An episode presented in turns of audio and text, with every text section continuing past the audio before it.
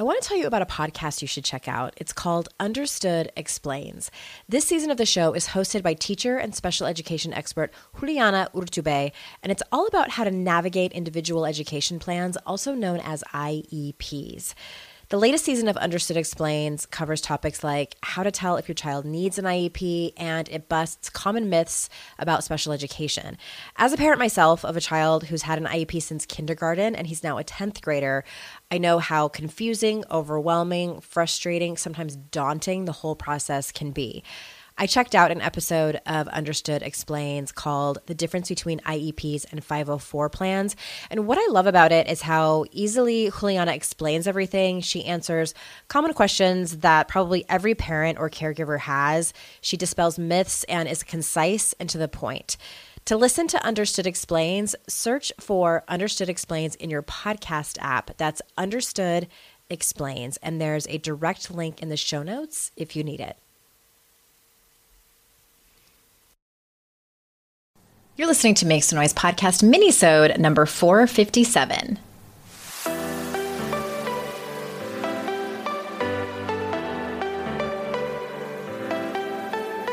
Welcome to Make Some Noise podcast, your guide for strategies, tools, and insight to empower yourself.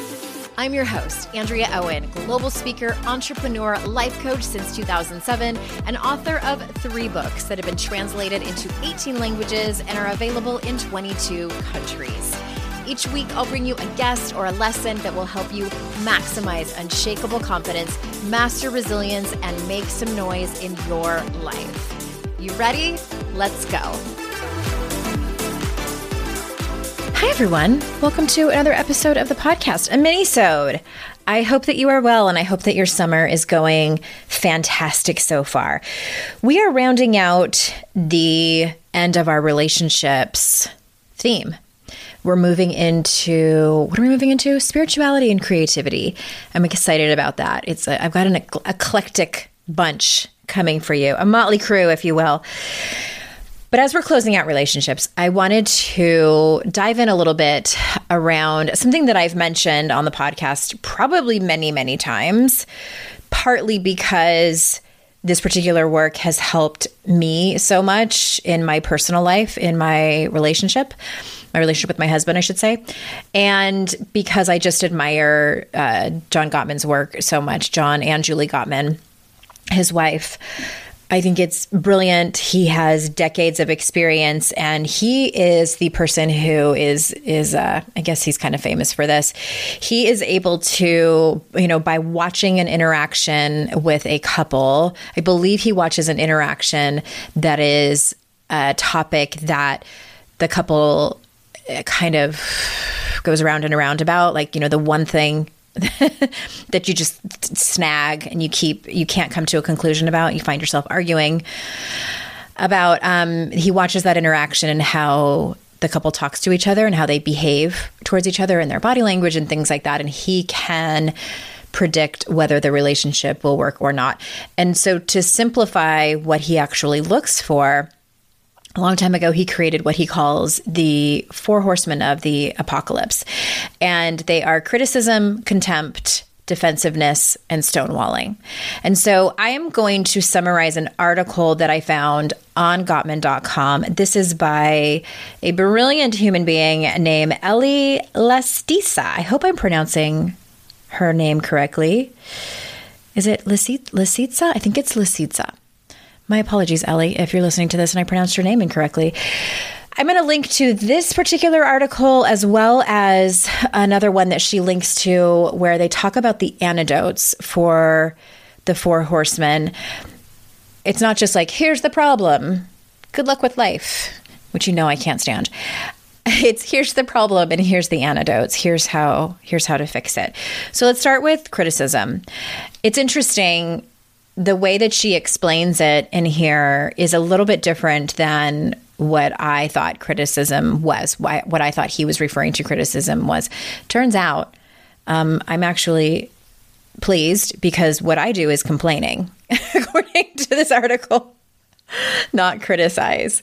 So uh, she, Ellie talks about criticizing your partner is a little bit different than offering a critique or complaining about about something. So like a complaint might be like say your your partner um, is you know like an hour late coming home from work and previously this has bothered you and you had always asked like can you just send me a text or call me if you are running late just to let me know and say it happens and they didn't call or text and they come home and you said, I was mildly freaking out when you were running late and you didn't call. I thought we had agreed that you would do that, that we, we agreed that we would do that for each other. That's a complaint. A criticism would sound like this, and I'm quoting what her example here. She says, You never think about how your behavior is affecting other people. I don't believe you are that forget- forgetful. You're just selfish. You never think of others. You never think of me. So that is criticism. You see how they're different?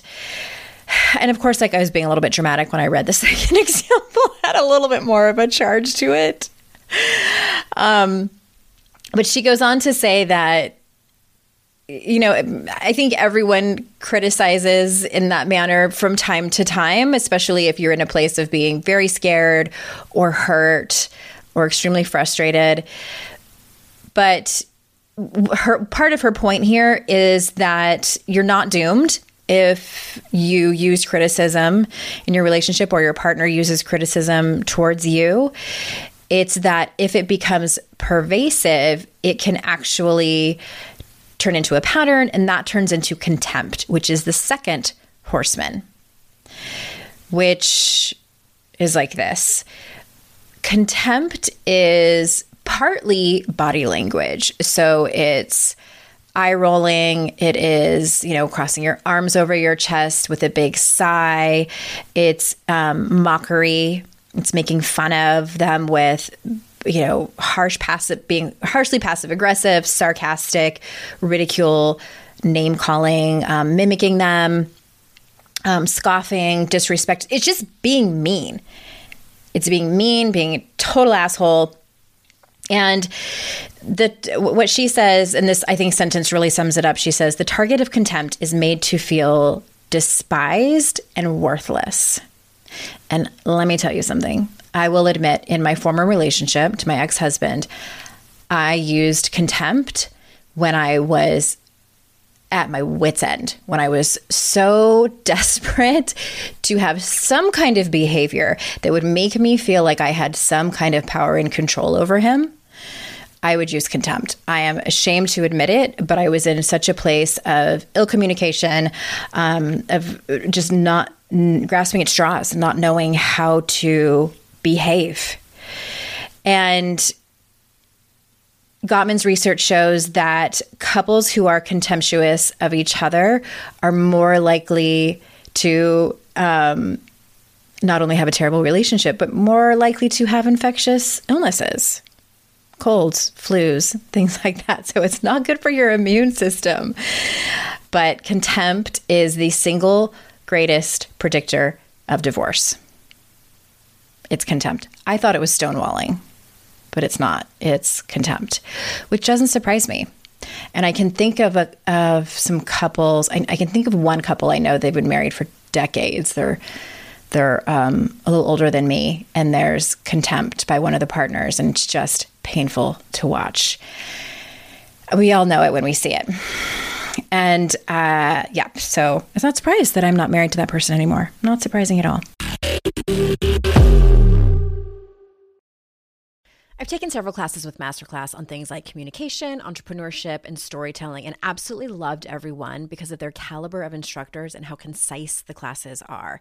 With Masterclass, you can learn from the best to become your best. For just $10 a month, an annual membership with Masterclass gets you unlimited access to every instructor.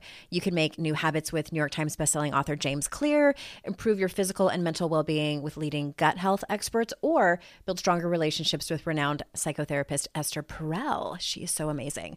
I had gotten curious about how to be a better communicator, so I took the art of negotiation class with Chris Voss, and it helped me to do things like read body language, read speech patterns, and so much more, so I can better communicate with who you ask? My teenagers.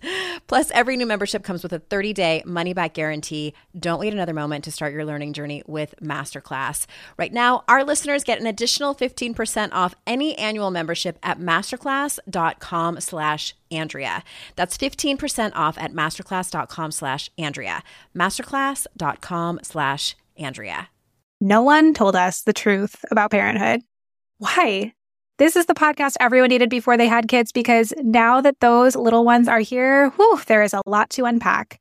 I'm Rachel Shepardota, and I am your host for the podcast No One Told Us, where we tell the truth about parenting and let you in on all the stuff you really should have known about before having kids. I am the founder of Hey Sleepy Baby, but this podcast is so much more than sleep. We'll be diving into all the topics that you really care about and need to know while you do your best job raising those adorable, tiny humans. Our goal is to just make you feel less alone and less overwhelmed. There are so many things that no one tells us before becoming a parent. And I think that we should really pull back the curtain on becoming a first time or second time mom or dad to share the good, the bad, and the ugly. We'll have a little education, a little fun, and a whole lot of heart that goes into each and every episode. So join me and our amazing guests each week to hear us talk about what no one told us.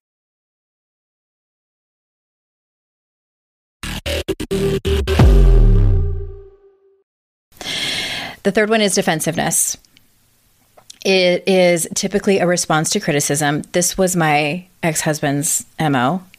And it typically happens when the person feels like they are um, unjustly accused. They're looking for excuses. They play the innocent victim so that they can just kind of get out of the situation. So their partner will will leave them alone. And often they don't take responsibility, like no responsibility at all. So here's the example that she that she gives. So one partner says, "Did you call Betty and Ralph to let them know we're not coming to the party tonight? Um, like you told me you were going to call them this morning." And the partner says, "I was just too busy today. As a matter of fact, you know just how busy my schedule is. Why didn't you just do it?"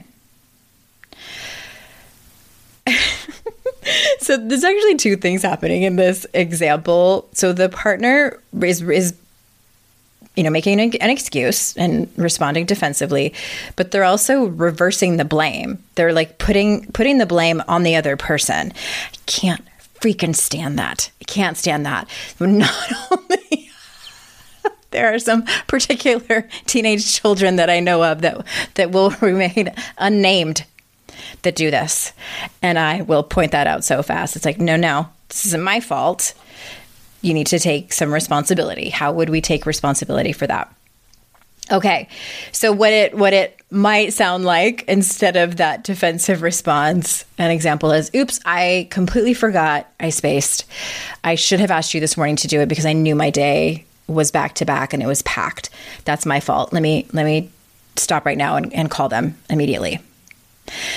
So, of course, you're going to forget things. Like, of course, you're going to want to defend yourself if you if you have.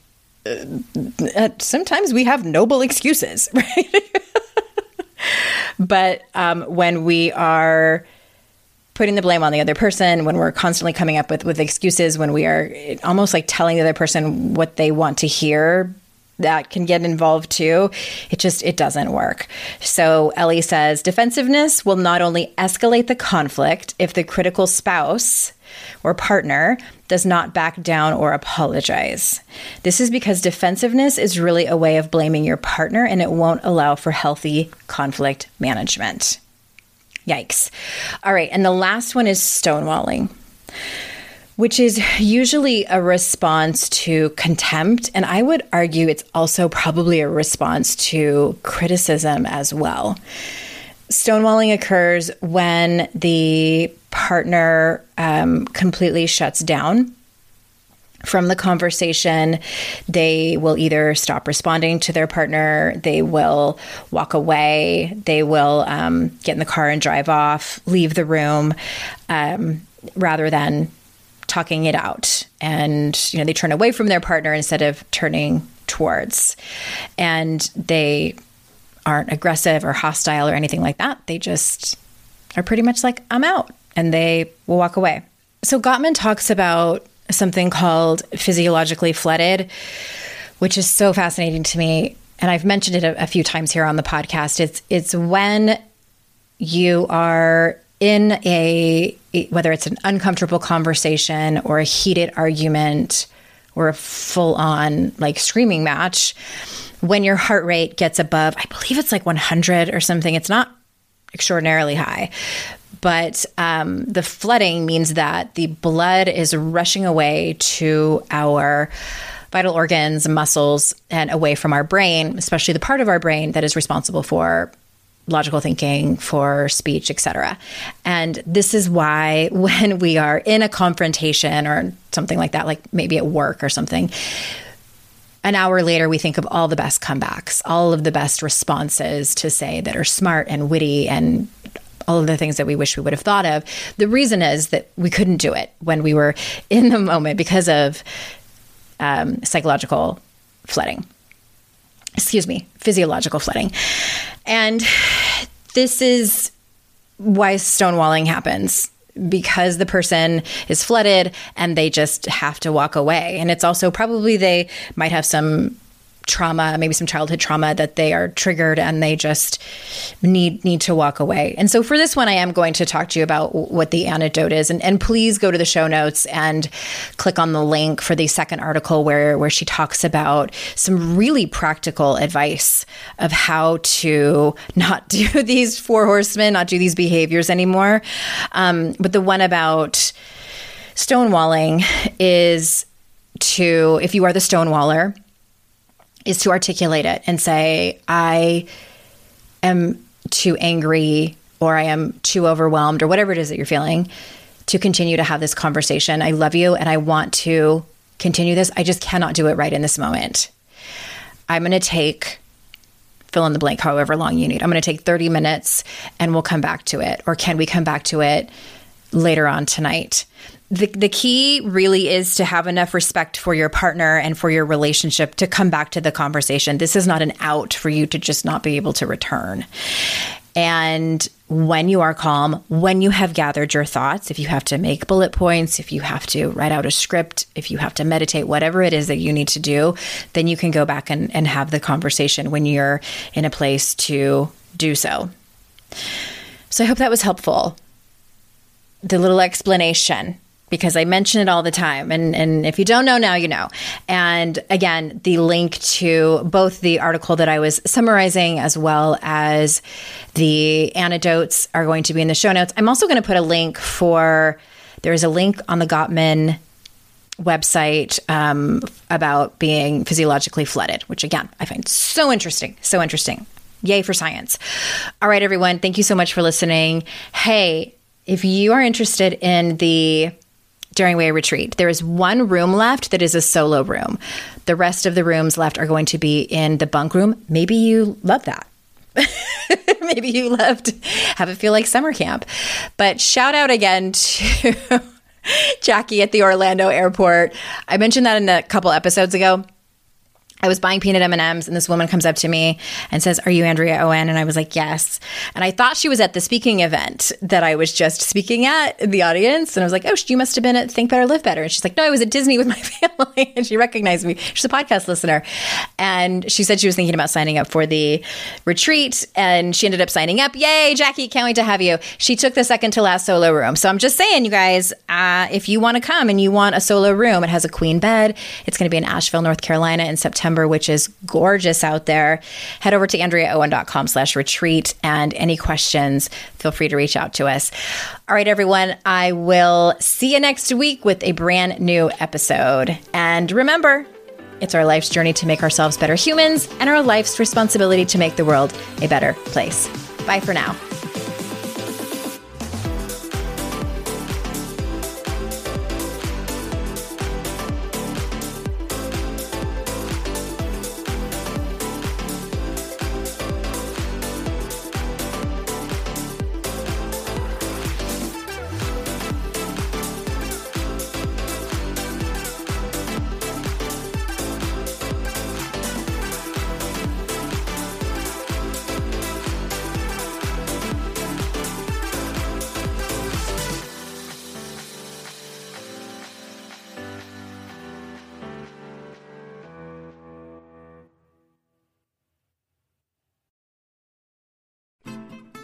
I'm Margaret. And I'm Amy. And together we host the podcast, What Fresh Hell Laughing in the Face of Motherhood. Margaret, I would say you're sort of a where are my keys kind of mom. Correct. Sometimes a where are my kids kind of mom. While you're Amy more of a we were supposed to leave 35 seconds ago, mom. I mean, touche. In each episode of What Fresh Hell, we come at a topic from our usually completely opposite perspectives. I bring the research. And I bring kind of the gimlet eye. Like, is that research really going to work, people? And almost 10 million downloads later, we're still laughing. We also talk to experts in the parenting field, plus parents with stories we can all learn from. We make each other laugh, we challenge each other's assumptions, and we have what we think is the best parenting community on the internet. Check out What Fresh Hell Laughing in the Face of Motherhood wherever you listen to podcasts.